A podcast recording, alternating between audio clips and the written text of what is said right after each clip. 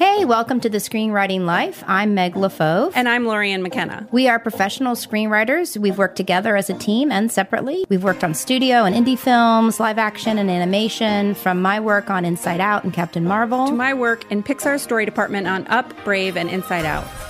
We are here to share our insights on the craft of screenwriting and also the life. How to not only survive the ups and downs, but thrive. We want to help you become the best screenwriter you can be and to reassure you that you are not alone on this journey. Good morning, screenwriting lifers. Um, I guess it might not be morning where you're listening. It's definitely morning here in Los Angeles. And as you're probably figuring out, this is not going to be a conventional episode of the Screenwriting Life, but it's going to be a really good one. Uh, we were going to run an episode on boundaries this weekend, um, but we wisely decided to draw our own boundaries when a number of things kind of interfered with our recording. Uh, I got my second vaccination dose, and so um, we did decide to draw boundaries, and instead we're bringing you something new. Um, our intern Jess pitched a great idea, which was to kind of compile a best of kind of greatest hits episode of some of our favorite screenwriting life moments. And as I look at the moments that we figured out and determined, it's kind of an emergency toolkit for you if you're feeling blocked or stuck or uninspired. So we cut together some of our favorite moments to help you through those challenges in sort of five to seven minute chunks. So in this compilation, you'll hear about how to overcome writer's block, how to outline and chunk in your writing, the importance of play, overcoming excuses, overcoming perfectionism, and finally the long road. Um, so the way we kind of worked this together was we played a highlight from one of these episodes, and then between highlights, you'll hear this transition sound. Which means we're moving on to the next episode. So I know this might not be a conventional episode of TSL, but I can promise you it's a really good one and a really valuable one, and we hope you enjoy it. Also, uh, happy Oscars. Okay, writer's block. All right, so we should probably talk about what writer's block is. Yes, what is writer's block? Right. I, I think it'd be different things. Yeah, I uh, googled, you know, what writers have to say about writer's block, and I, uh, I found all these really smart things, but basically, what it boils down to is not writing, and from like what I was reading, and sort of, and then so it's the why, mm-hmm. right? Like there's all these very deep psychological reasons why or emotional reasons why and i think we've talked about some of them but it's just it's not writing. Something's holding you back. Right. um, and sort of uh, one i read was writer's block is just uh, an excuse for uh, you're not writing today. It's a great excuse. Yeah and i don't i'm sorry i don't remember the writer who said that but um i should have written down in my research. Email us. Yes.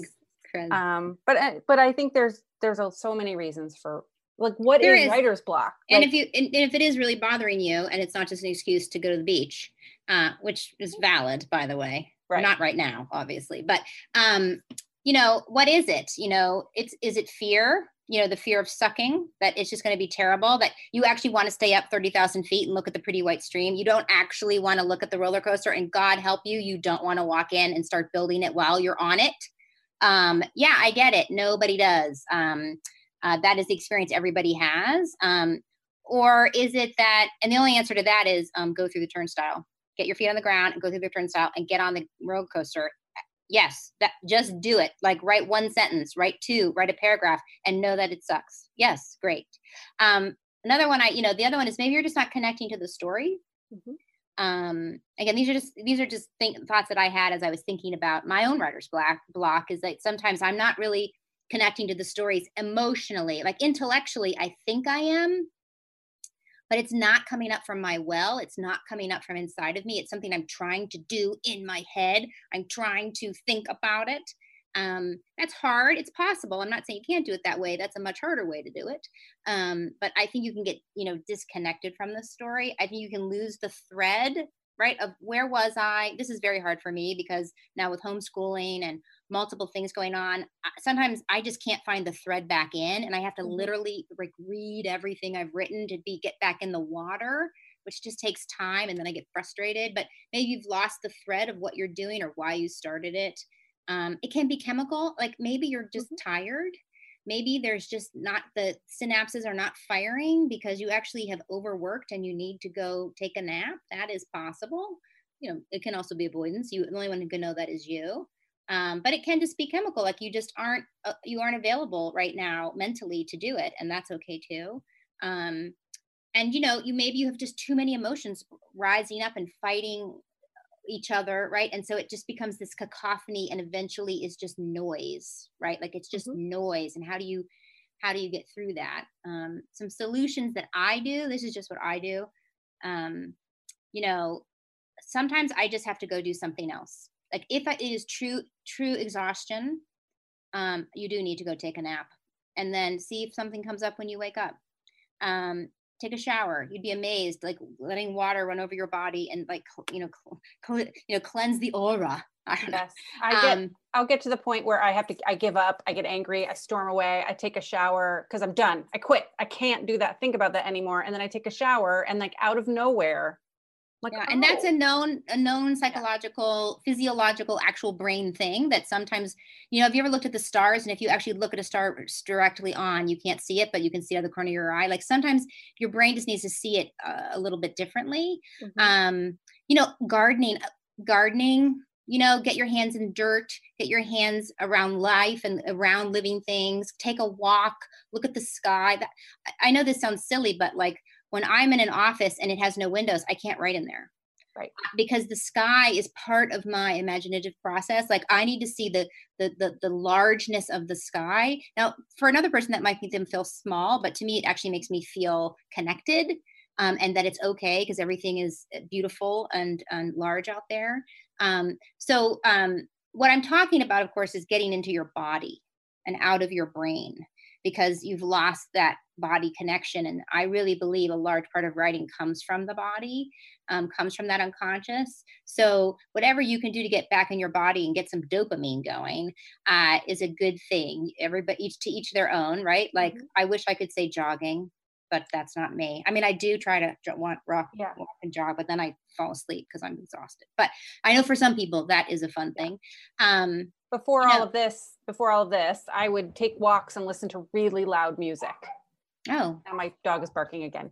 Um, because the uh, the the loudness of the music, like music, I love, right? right and just take good. a walk and um, something about like you're saying, like giving my brain something else to do to chew right. on, like not looking directly at it, really, and- really helps. And it gives me the time too to think a thought all the way through on a walk before I write a sentence and think it's trash and run away from the idea, right? Like yeah. half an hour out there stomping around, I can really chew on something. And music's great. Music yeah. is a great, like we worked with a director at Pixar who loved um, soundtracks and he would just drive around listening to soundtracks and trying not to think of the story mm-hmm. because it puts him and music puts you into an emotional state mm-hmm. right? And that will start connecting you back to your body. The walking is connecting you back to your body, right? So music is a great way to do it. Pick some music that you think is the theme of your character, the theme of your movie, and just let it, you know, dance and and sing it out, right? Mm-hmm. Dance around your living room.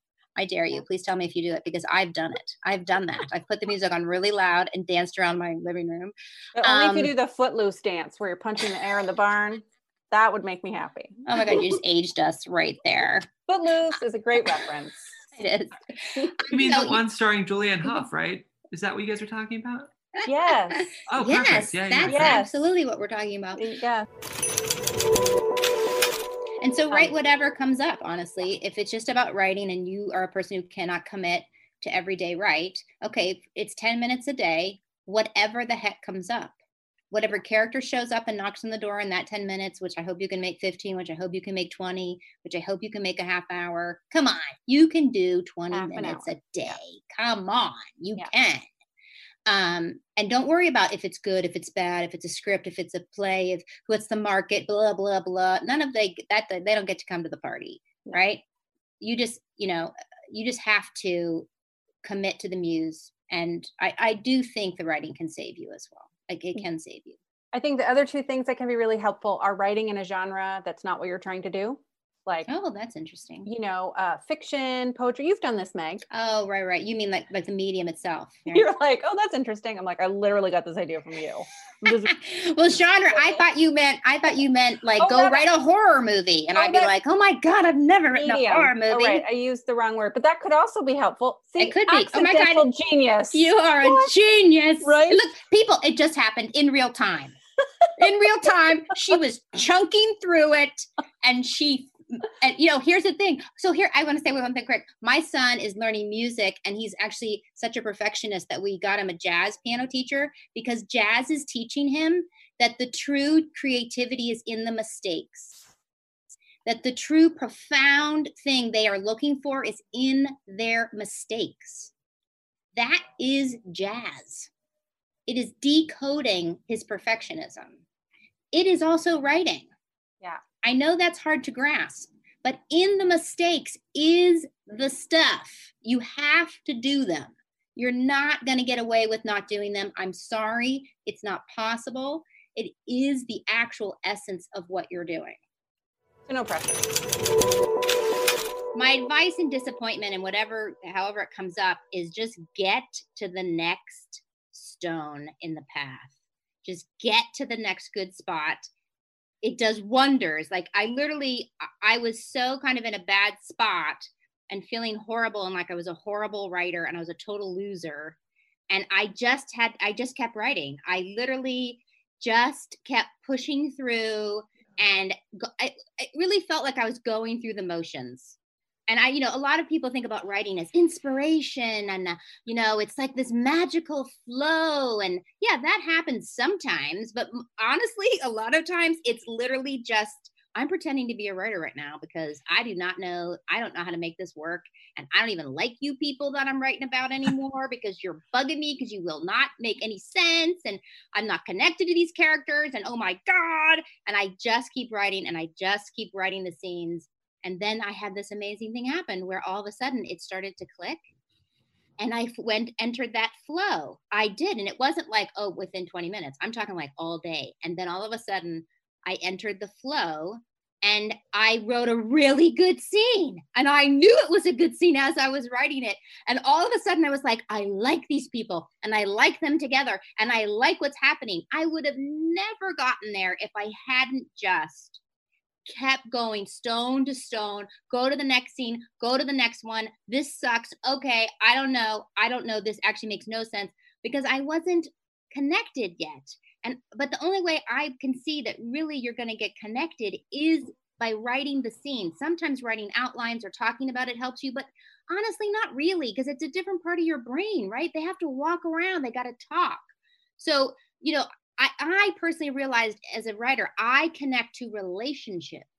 Mm. I connect to the characters relating to each other, and that's how I find them. So if I'm always just talking about who the character is, or I'm always an outline, I never get to do that. I never mm. get to have them talk to each other and interact and surprise me, which is the best part of writing when you're like, I have no idea why she's getting off the horse. Where is she going? Oh my God, she's pulling out her sword. What is going to happen? Like, that's the best, right? But it's not like mm-hmm. I do that all day long. I literally get moments of it, I get pieces of it. And that's why I'm a writer, just to get there. Right. But I just want to say to everybody it's hours and hours and hours and days of work sometimes of just going through the motions to get there. Like that is writing. Like it, we, we, all, we all have some idea in our head that you know these writers like hemingway just sat down and wrote and were these geniuses i'm sorry i just don't believe it Mm-hmm. I, I think it's a lot of blood, sweat, and sucky stuff, man. Like it's just, just try to, that's what the chunk it out. Just try to get back into curiosity. Try to get back into finding the slimmest net thread of connection because they said something that was interesting to you or all of a sudden and that i get it the demons are telling you stop this doesn't work but i'm telling you and telling your demons you have to go forward in order to get there and you have to go forward stopping i don't believe most of the time will actually get you there and it's really hard because it feels super like you can't breathe sometimes because it's just like you you know some part of your brain knows it doesn't work so that you know i yeah. really had this great experience of having that That's happen great. i will tell you the next day after that great scene i wrote another really bad scene so it you know, it's not like it just comes, you turn on the tap and now it's on until you want to turn it off. You know, right. what happens. So I think it, I think that's, that's what we talk about discipline.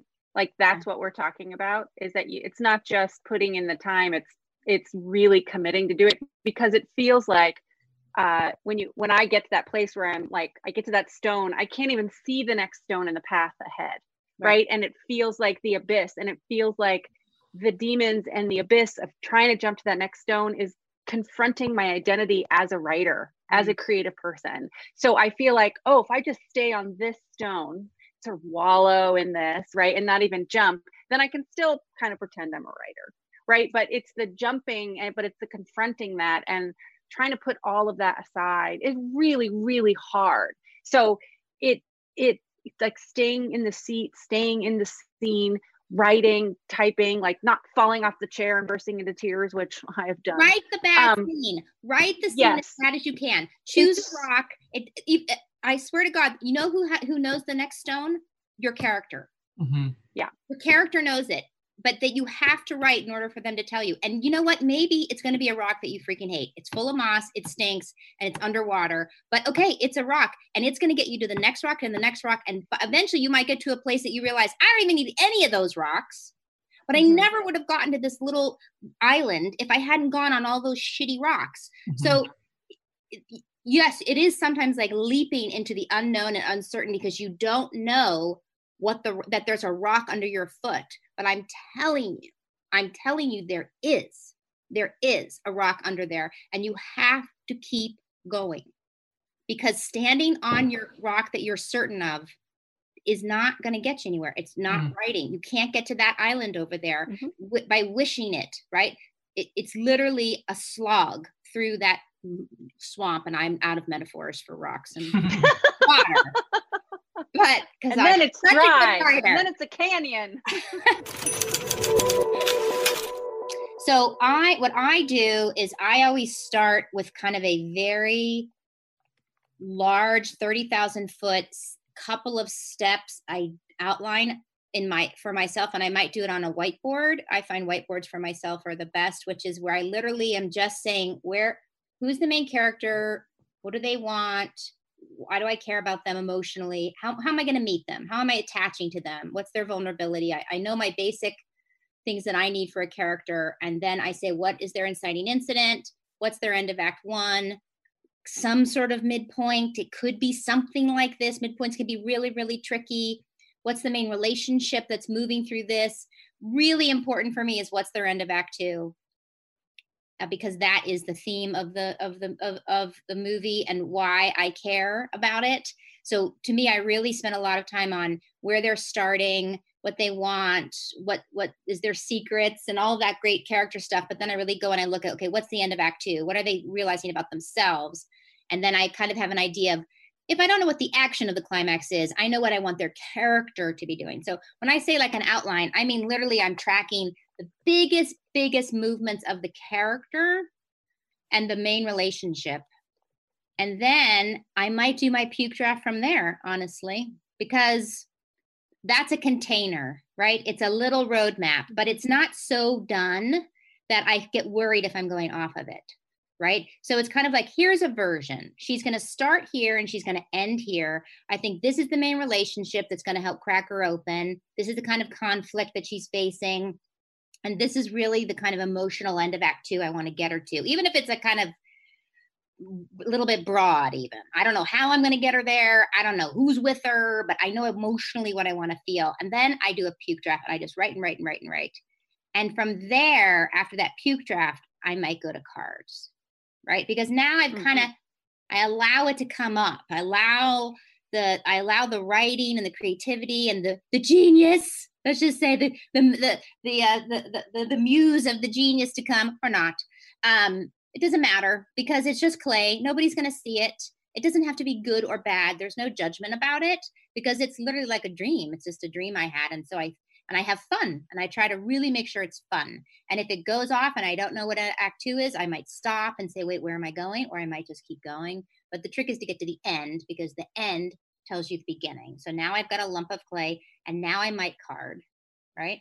And then from mm-hmm. carding, I might go to like a treatment, but generally you might do, I would do that mostly for executives. I don't generally do a treatment. I generally do cards and then, and that, and then I go to a quote unquote real draft. At which point, by the way, it all could go off again. But so when I say chunking, I kind of mean that what uh, that puke draft, that draft where you kind of have the basic uh, poles, the basic stops along the character's journey, but I'm just chunking out what's coming in between to get there. Does that make sense? Like, okay, it could be this, it could be that, and then she's going to go to the gas station and she's going to meet him at the gas station. I'm, but I'm literally writing the scene. I'm not writing an outline. I'm literally right letting her walk in, letting her meet him because he might say something right now that surprises me about his character and changes starts to change this and then her response might change. You know what I mean? Like I I want that chunking out to be an active, alive thing. It needs to be alive. Like it needs mm-hmm. to have energy to it. So now that's it's different in in in, in animation where you do a lot more carding um, because it's much more of a collaborative, yeah. more like TV experience where you're around a table and people are throwing out ideas and you're putting cards on a wall um, and you're usually working with a director. So you have, but really, if you think about it, that's really the chunking out that I'm talking about, but with other people, right? Right. Where right. their muses throwing out, well, she could go here. I don't really get that, or could be this, and you know, then you're kind of chunking out in cards and putting it up as cards. Um, I tend to get very detailed on those cards, whereas the director I'm working with right now, he's really good at keeping it very kind of top in terms of like five words on the card every project has its own life and every writer has their mm-hmm. own process that works. And sometimes it's hard to really uh, define what that process is. Like to say this is what i do. Some writers are really able to do that. And um, i'm i don't right? Like i wouldn't be able to sit down and tell you like here's my philosophy about it. It's sort of each project becomes its own thing. Right now i'm writing something original and i just realized i have to stop intellectualizing my process like mm. i'm going to do cards i'm going to do this i'm just going to sit down and start writing. Yeah. Right? I'm just and it's and it's a thing like in a parking lot right? I'm not going to write the scene description i'm just going to write she's in the parking lot and then if i feel inspired to write the scene i will and keep moving because this is a high concept idea i have but i don't i don't know a lot about it. I've been trying to approach it from a very high level but i haven't gotten into my main character enough yeah. so i'm just now going to put her in the world and see what she does and sort of it'll be sort of a scriptment i hope which will be like describing where i want those sort of chunks to be and where i hope she's going to go but letting her letting her lead because me trying to tell her who she is and what she needs to get done is not working. Like she's not cooperating at all. I think that's um, important because like we we chose screenwriting because we love the craft. We love dialogue. We love letting characters in a room to talk to each other. So I think like because we chose that craft, our instinct is to get in there and write that. So I think like the scriptment approach is valuable because those pivotal scenes that you probably have already cooked in your head, you can actually get in there and start writing them. Right. And they might not be as sexy and amazing as I think they are when I get them on the page, but they might lead me somewhere else, mm-hmm. which will be where I need to go. So I think um, I can get caught in that trap of intellectualizing what I'm writing or my process or how it's supposed to go. But, you know, as Meg tells me, just sit down and write it. All of us avoid in different ways, right? And we protect ourselves in different ways. So if you're a writer who avoids by having lots of ideas that you don't finish, mm-hmm. then when you get in and you find out your chunks don't work, you absolutely must finish it the way it is chunked out because you've got to teach because it could be an avoidance tactic of your brain. It could be a jump off because you're actually afraid to complete, right? Or there's other writers who they only write one, they have like one project and they just rewrite it over and over and over and over and over and it's so precious. That writer, if they get in and the chunking doesn't work, absolutely go with it. Go with whatever just came up forget the chunking, go right towards this new thing and, and develop that muscle of it's okay, it's fine, chunk it out again, go again, go again. Now, like at Pixar and other places, if it wasn't working, you would just throw it all down on the ground, right. chunk out a whole brand start over. Yeah. Start over, start yeah. over. I tend to do that because I got trained that way at Pixar to start over, chunk it out again, go again, go again. It's, yeah. which is really yeah. emotionally challenging. But uh, yeah, wouldn't it be great? Wouldn't it be great that as a writer we aren't constantly confronted by self knowledge?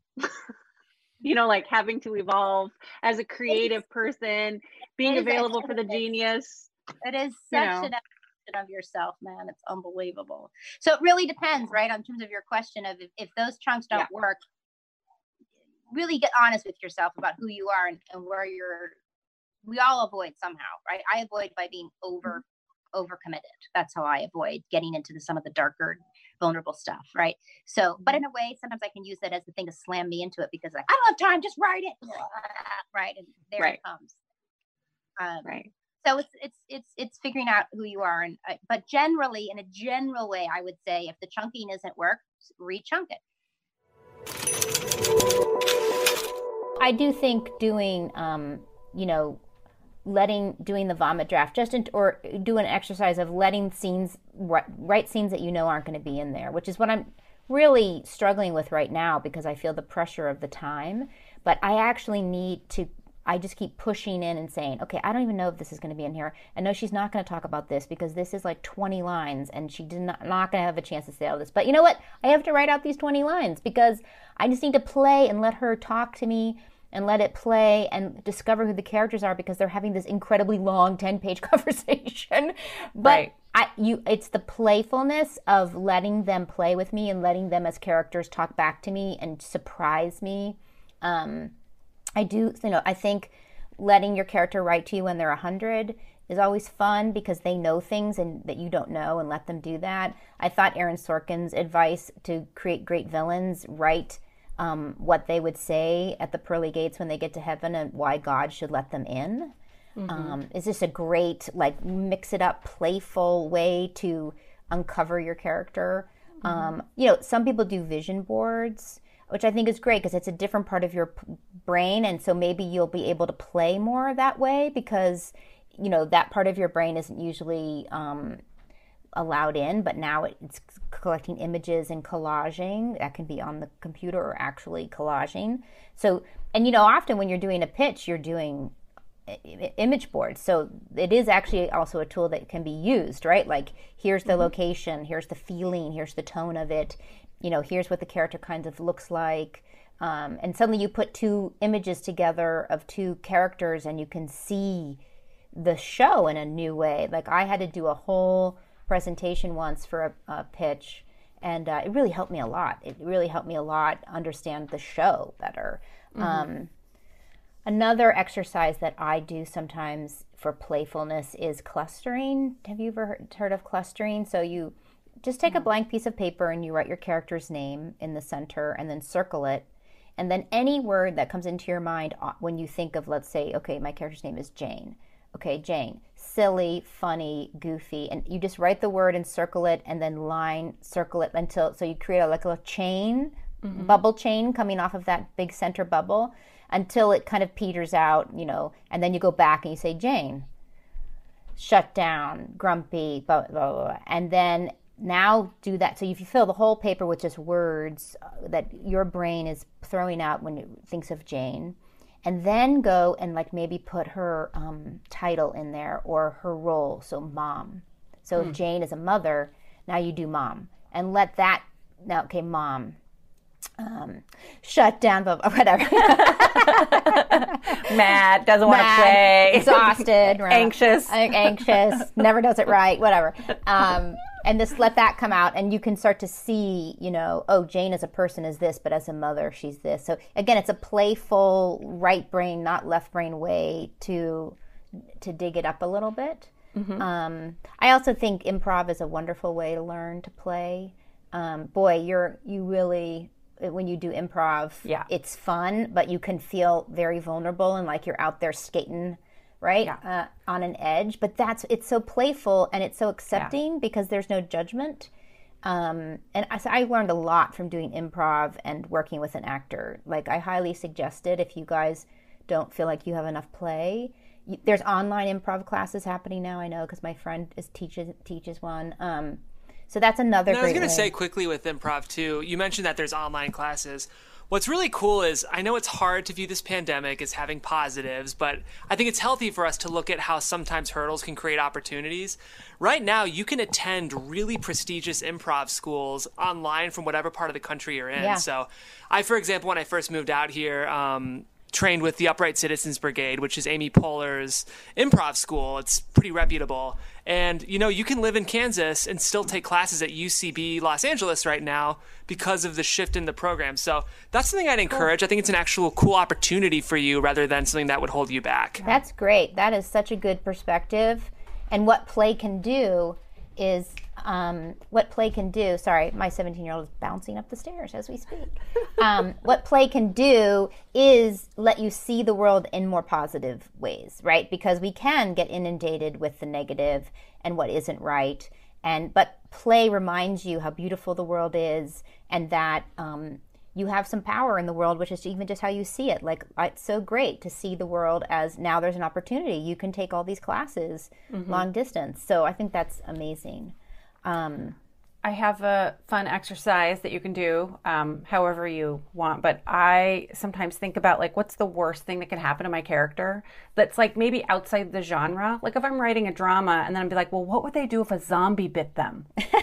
right? or like, what would they do if like an alien landed and found your character and was like, take me to your leader? What would your character do? Right? And just like the wor- like throw the worst possible crazy things at them. Like, what would they do if everyone they knew disappeared or their family was killed or they lost a limb? Like, what it really you know, you can find really cool things in like that, that's outside the genre, that's outside your story. But I think there's a lot of discovery there that can lead you to something in creating some high stakes plot. Yeah. Character driven thing that's really fun. And then you can do other things too that seem like good to you. Like, what would they do if they won the lottery?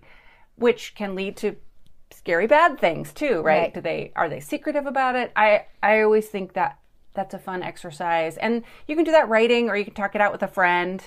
For me, right. that is play for me. Like if I can get together with a fellow writer and talk things out, what if this, what if that, which is improv in a way, right? Because yeah. your friend is going to be like, yes, and this next, you know, they can build on it and probably isn't going to shut you down if you're like, I just need to brainstorm. I just need to figure out who this character is or like, what is this world? And, what yeah, is the you genre know, even? That's a really good made me think, Lorien. Like if you have a writers group that's reading, you know, you read each other's work, don't just get stuck in only giving notes, right? Mm-hmm. Because you need to do that, and that's the analysis part. And I'm not saying don't do that. And uh, remember, guys, record it.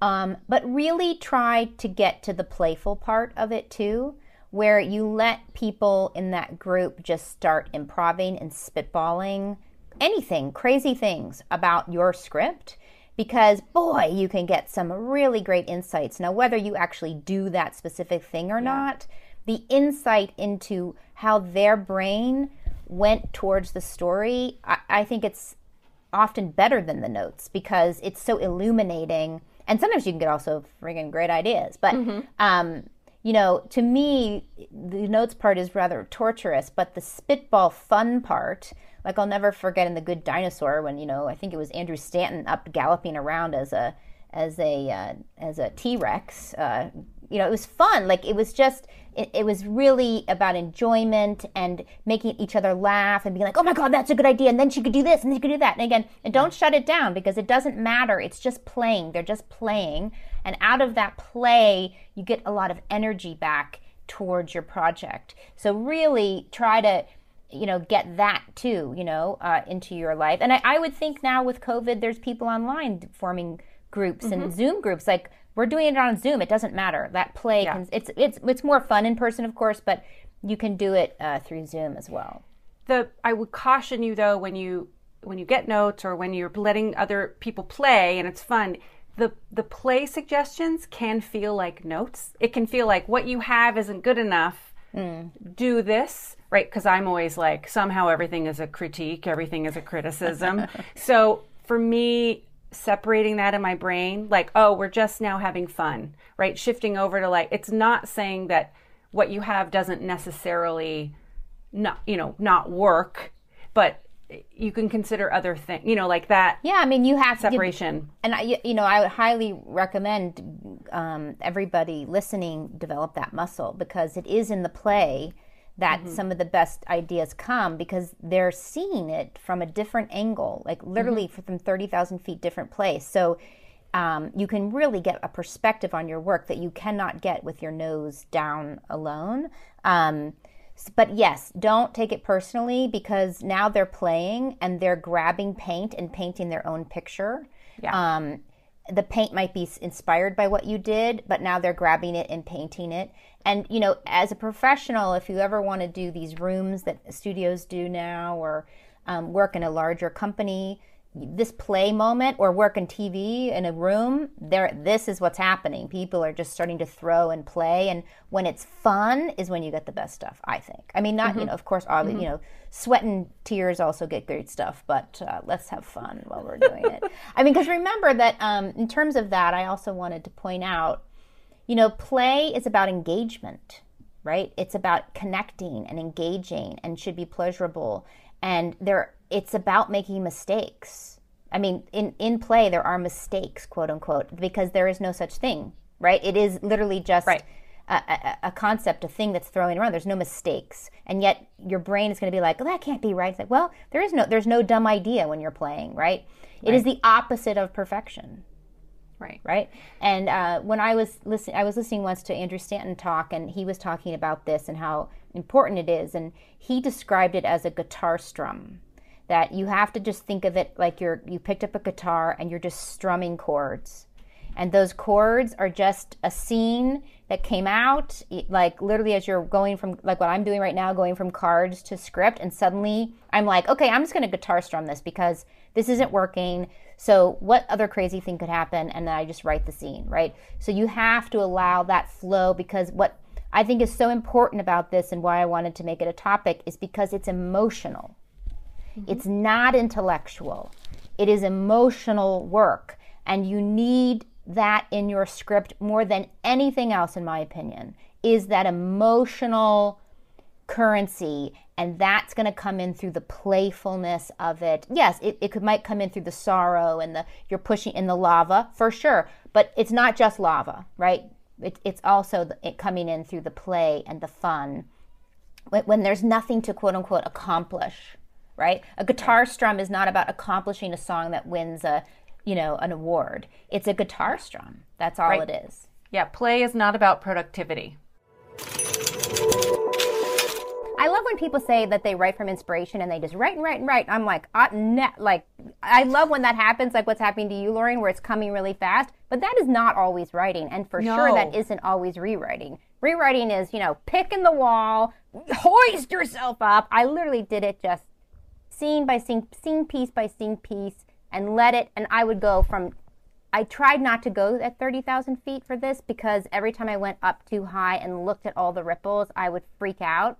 So I just stayed down in the details. Um, you know, and the other thing I did that I wanted to share with you guys is on a different project, I um, have a character that I could tell that she was really just archetypical and giving a lot of information, but she she just didn't have character yet uh, you know i didn't she wasn't specific she wasn't i wasn't meeting a person i was meeting an archetype and uh, you know i knew the call to action was that uh, the person I'm working with really wanted her to be charming, which I know is so hard. It's like, oh my God, that's like the hardest thing you could ask me to do. Like, make this person charming. Oh my God, like that's hard.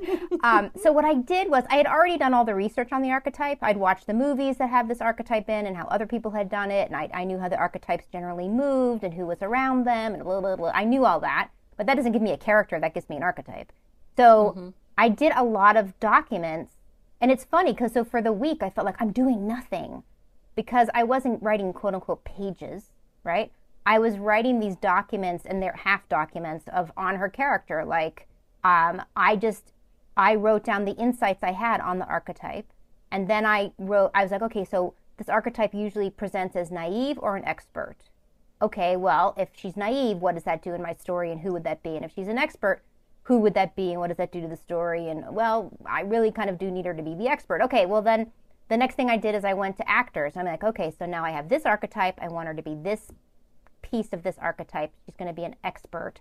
Okay, what just for fun? What actors would be super fun that could just do the, you know, could just knock this out of the park, right? And I, I just thought of three of them, and I actually, when I was driving to meet you, Lorien, I just listened to podcasts of them talking mm-hmm. you know, they're not acting, they're just talking, they're just being themselves, right? And it just, and, and they're different people, but it just starts to fill my brain with a voice and voices.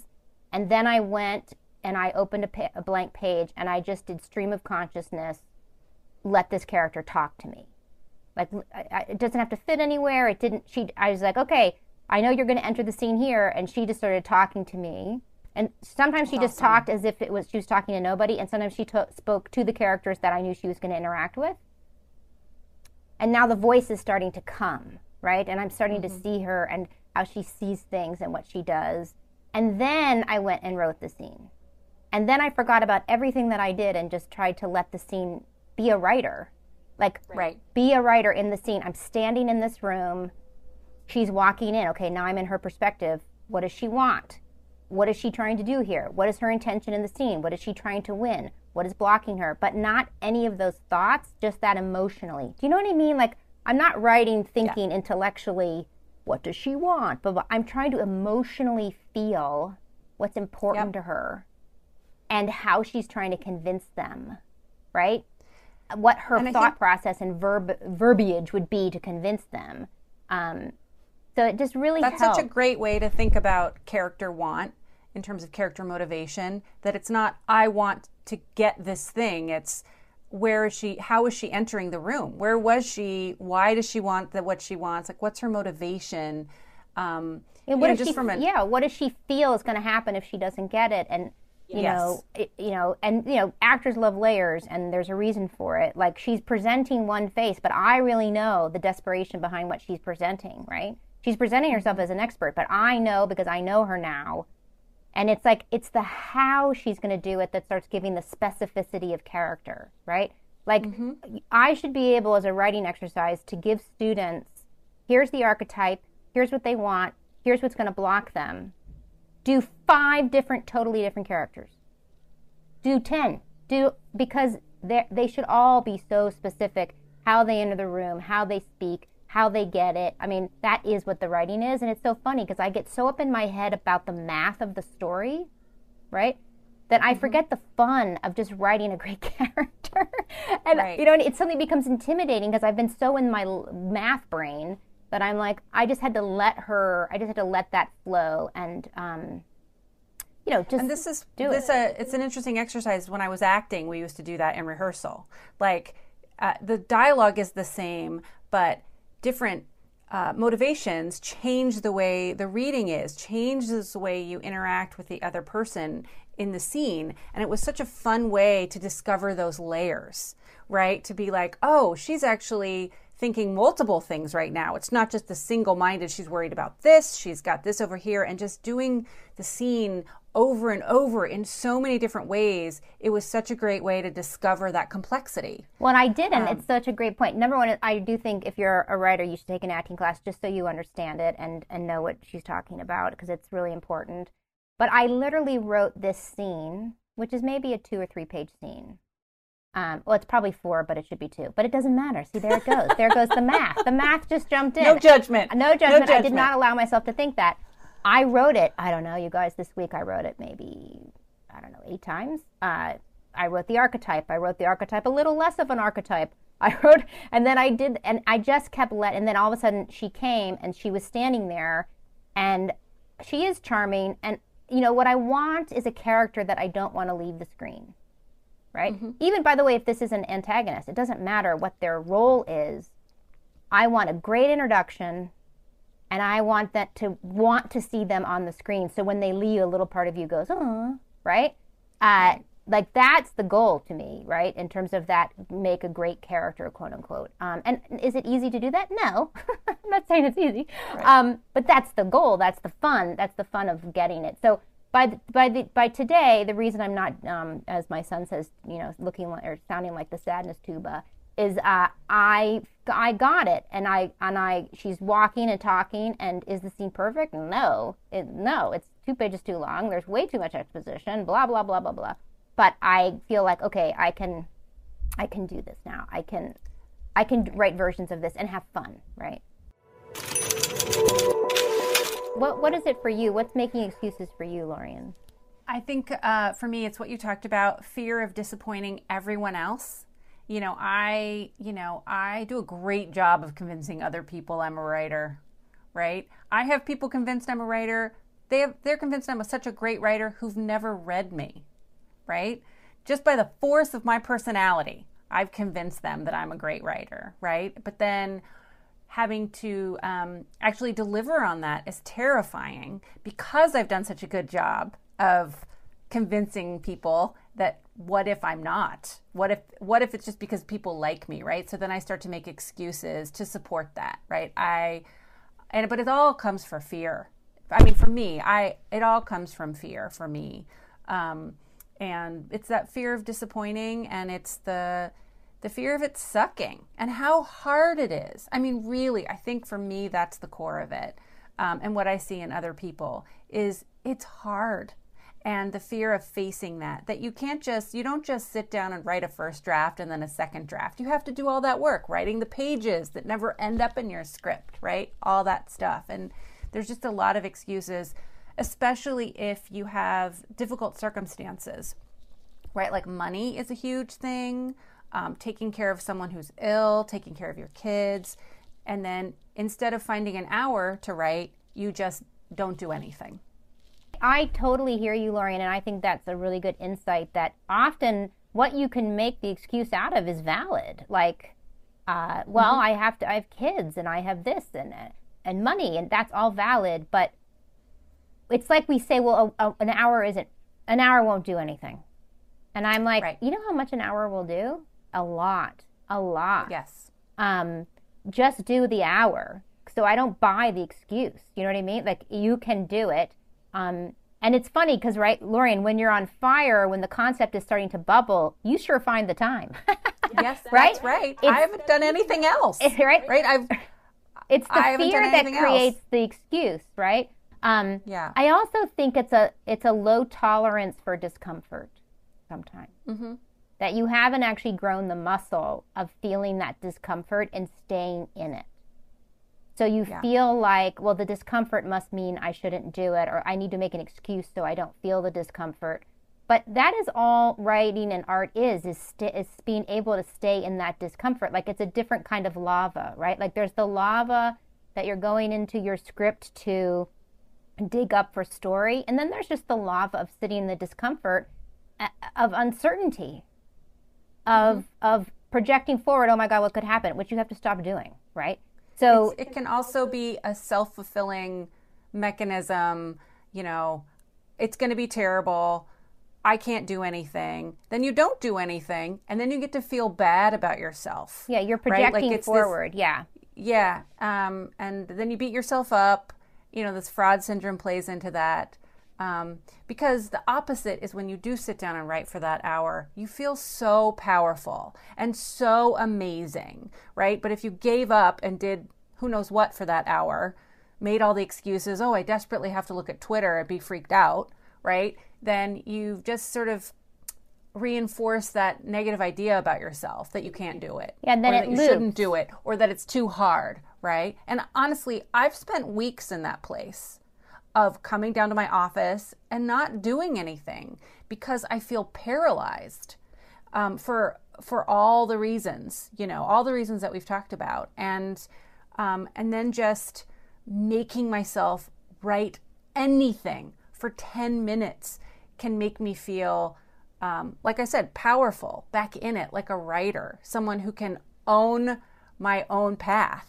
And I think that's part of it too. Is when we make excuses, we're, we're saying, oh, all these other things got in my way. It was out of my control, right? But when we take control of it and we figure out how to find that hour, then it's scarier because now we're the ones driving our own narrative. Yes, we can't be the victim of circumstance anymore. Mm-hmm. We don't have the mm-hmm. excuse anymore, right? Which, yeah. yes, is scary uh, because now you're in discomfort, now you're in uncertainty, now you're in a place where you have to hand pages to somebody. If you're a student, to your teacher, if you're just doing it on your own, to your friends or your writers group or whatever. And that can be the reason you're not writing because you don't want that moment, that moment of discomfort, um, of people responding, right? Just to get notes is why you're not, because you presented yourself as a great writer and now, oh my God, everybody's going to see that I don't know anything, right? Like I totally get that, but that, you know, I just wanted to say that Hollywood is littered with dreamers who didn't get their shit done. Litter, they're everywhere because they're people who got caught in the self-loathing cycle and made so many excuses, right? That they just stayed dreamers. Yep. My wife, this is it just quickly. She works at a production office. It's a comedy show she works at. Um, and one of the jokes is every single person on that staff has a headshot. So they found everyone's headshot and lined them up on the walls. And I guess the idea is whether you're a production coordinator or whatever, and there's no shame in working amazing above the line jobs that aren't creative. Um, but the idea is, it's just that idea of everyone maybe came here with a very specific I- idea of where they envisioned themselves in this industry, and at some point they let it go. And, and mm-hmm. it's the it's the letting it go. Like, of course, there's dreams that don't work out, and I never want to say that that doesn't happen. But a lot of times, it's because you're letting it go. You know, um, because you're not you're making excuses every day, and the days are going by. You know, and it's because you are judging your own process. You're judging the value of the discomfort. You're judging what you're producing, and you know, I just want to say that you don't you're making excuses because you don't want to be judged but you're already being judged by yourself.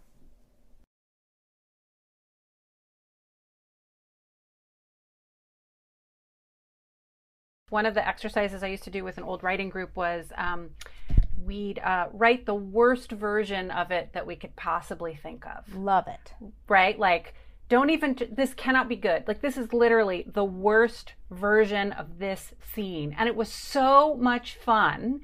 And actually what always happened is some discovery was made some little nugget came out of it but you had a scene at the end of it even though it was so bad right? But you had then something to rewrite so it was and it was so like freeing without those expectations. And i forgot about that until just now and i'm super excited.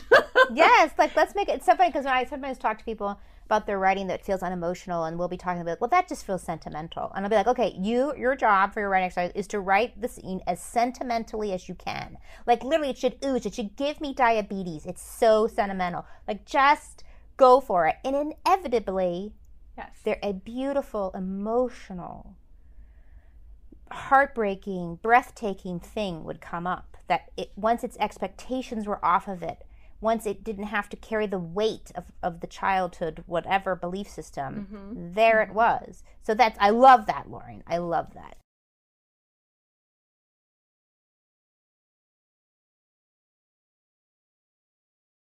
I mean, I do think it's good to create a plan. You know, they say, you know, bird by bird, if you're overwhelmed, just you don't have to write the whole script today. You don't have to do anything today, but okay, write for write that character talking to you. Like what you can take it a little bit at a time if the overwhelm is what's creating the excuses. Um, I also think I read, which I think is true, is celebrate the small victories because you know sometimes when you're going for a big goal like be a screenwriter professionally, that's a big goal out there, right? Or write a great script or whatever it is, you know, that's a big goal, but you are achieving stuff along the way. Like you can beat yourself up because you're not there, but look, you've got to look at every day. Did you sit down and write? Achievement.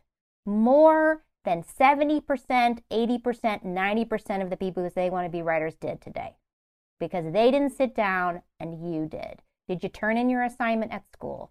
Did you turn in your assignment to your to your writers club? Did you close your eyes and say, I know this sucks, but I'm going to give it out anyways? All great achievements. You got it. You got to give yourself a pat on the back. Find friends who will remind you, pat you on the back, that those are all accomplishments. Because um, you got to keep going. You got to look at the at what you're doing well in order to keep going and not make excuses. Um, the other thing I wanted to say is that there is, I think, there is a time when the opposite of what we're saying is true, when making excuses or avoidance is actually trying to tell you something. And you, the again, I'm, I'm going back to the only way you're going to know this is if you accept that you're doing it and sit quietly and really get real with yourself, journaling or whatever. Because sometimes, is it an indicator? Is it giving you the information that you don't really want it? Maybe you got on the path because that's what you thought you wanted when you were 20 or maybe but actually you really want to be an actor right? But this was like a way to be with actors but not have to be an actor. Or you know you is the avoidance really because you don't want it bad enough? And if it isn't and you do really want it bad enough and it is truly fear and self-doubt and all the other things well then get into that want. Get into what you want think about your great day not from accolades or ego but from like what we were talking about that day where it all starts to come and it's a story coming through you and these characters are going to exist in the world because of you and what you had to say and what you that you sat down. You know want it. Long for it. Take it. Um, do you do you think part of making excuses is maybe a fear of being afraid to want it i do i I think one thing that's resonated with me this whole time, and I just want to bring it up quickly because it might re- resonate with other listeners too. I think one of the excuses I make is the fear of proving people who doubt in my abilities right. Um, like my parents or people who advised against chasing my dreams because of the risks. The fear of failing at this is proving them right um, in a way, and I think that can be an easy excuse to make. And I this really closely relates to that Too Many Voices episode we already played. So if you're having mm-hmm. that feeling, go listen to that episode. But I think, you know, playing it safe, not writing because you're almost playing it safe, pursuing another path because you don't want to disappoint people who told you that chasing your dream was a bad idea. Hmm. Boy, I would like to talk to the person who told you that chasing a dream is a bad idea. It's, it's never so a bad idea. Does it mean you? Okay, so I just want to say that person probably didn't chase their dream. So if you chase it and get it, it's a reflection on them. And you are not, no, you, not just you, but you, collectively you, are not living your life for that person. That right. person made their choices. They created their own life. It is no longer yours to hold for them. It is theirs to hold, and they're asking you to hold it for them. They might get jealous. Now, listen, if you actually start doing it, they are going to get jealous and they are going to come and start picking probably. And they're going to, because it is threatening to them mm. that you're succeeding and they're not. That is theirs to own. Don't take it on. Don't take it on. That's theirs to own. It has nothing to do with you. Zero. Zippo. What I care about is what you're choosing to do and what life you're manifesting because that the universe cares about it chose you to do this. So it it it doesn't care about your uncle or your grandpa or whoever. They made their choices. They shut the door, right? And again, maybe for very good reasons. Who knows why they shut it, right? I I don't want to judge that that on them, but I do judge them for trying to bring other people down, which is, mm-hmm. you know, this is, I'm going to get on my soapbox now because especially for women, when people try to tell you to, they try to they're trying to take your power. They're, they're literally trying to take your power. No no no no no. Absolutely not. Dude if that and here's the problem right? here's the trick right? Those people are now in your head. Mm-hmm. like i know i had some people like that in my life who are dead now. It does not matter. I hate to tell you doesn't matter because they live in my head you're right? letting them live there rent free yeah uh-uh no thank you Take a seat. Not interested. All you got to do is catch it when it comes up. Catch the thought and just name it, call them a name, whatever you want to do. Thanks, Shirley. No thanks, Shirley. Right? No.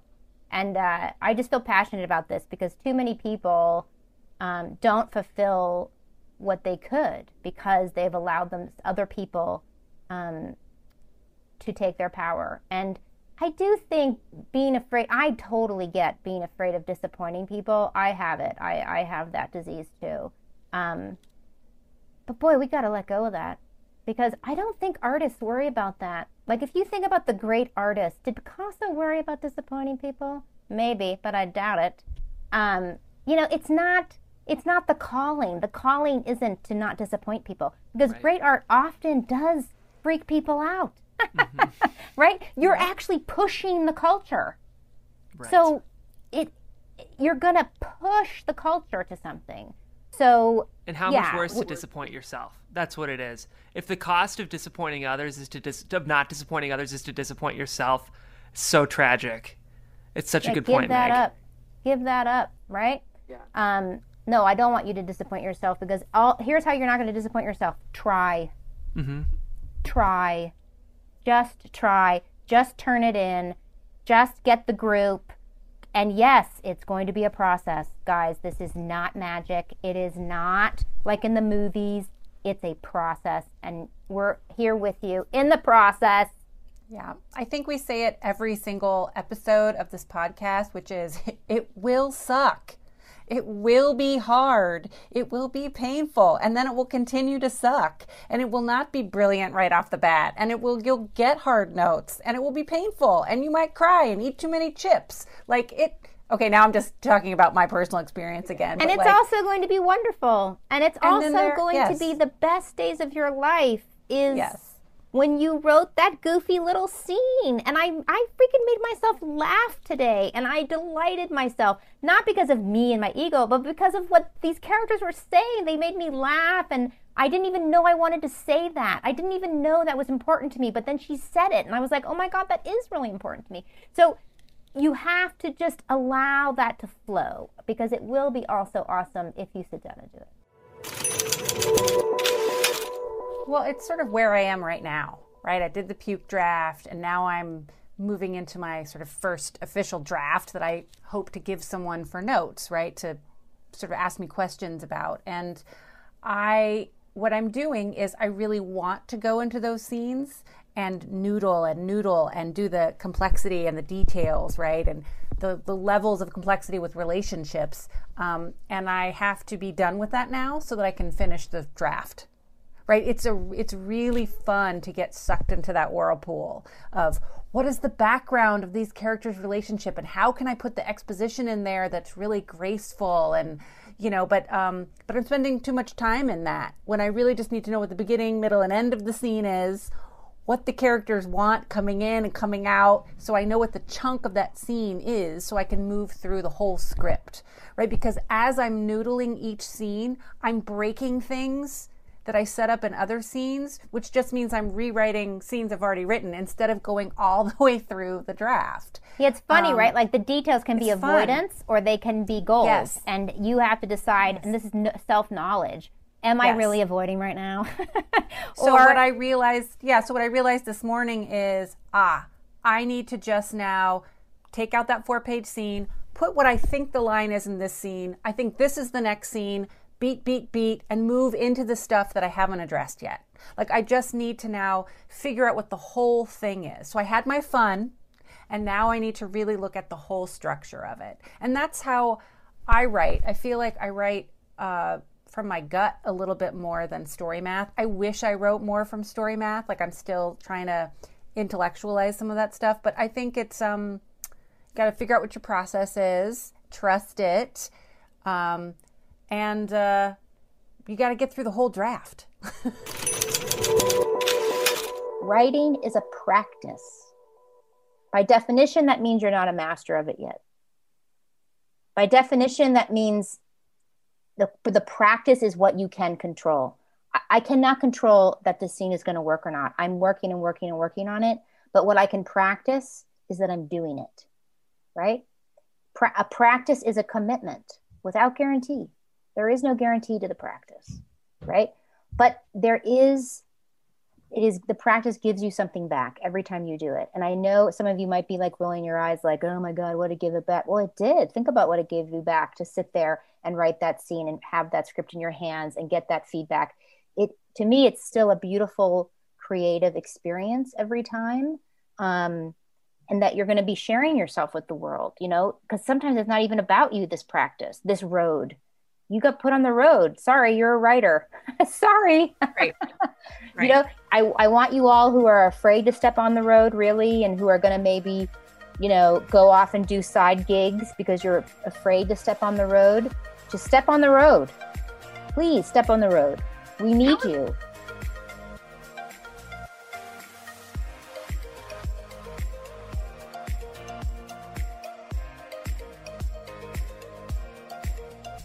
Thanks for tuning in to the Screenwriting Life. We love our community and we want to get to know you even better. Join our Facebook group at facebook.com slash the screenwriting life or email us at the screenwriting life at gmail.com to have your question considered for the show. You can also suggest topics by emailing us there. Also, we'd love for you to drop us a review on Apple Podcasts. Even if we don't read your review on air, trust me, we have read it, and not only does it mean the world to us, but it helps other people find the show. We've always been driven by mission and mentorship, and reviewing our show helps expand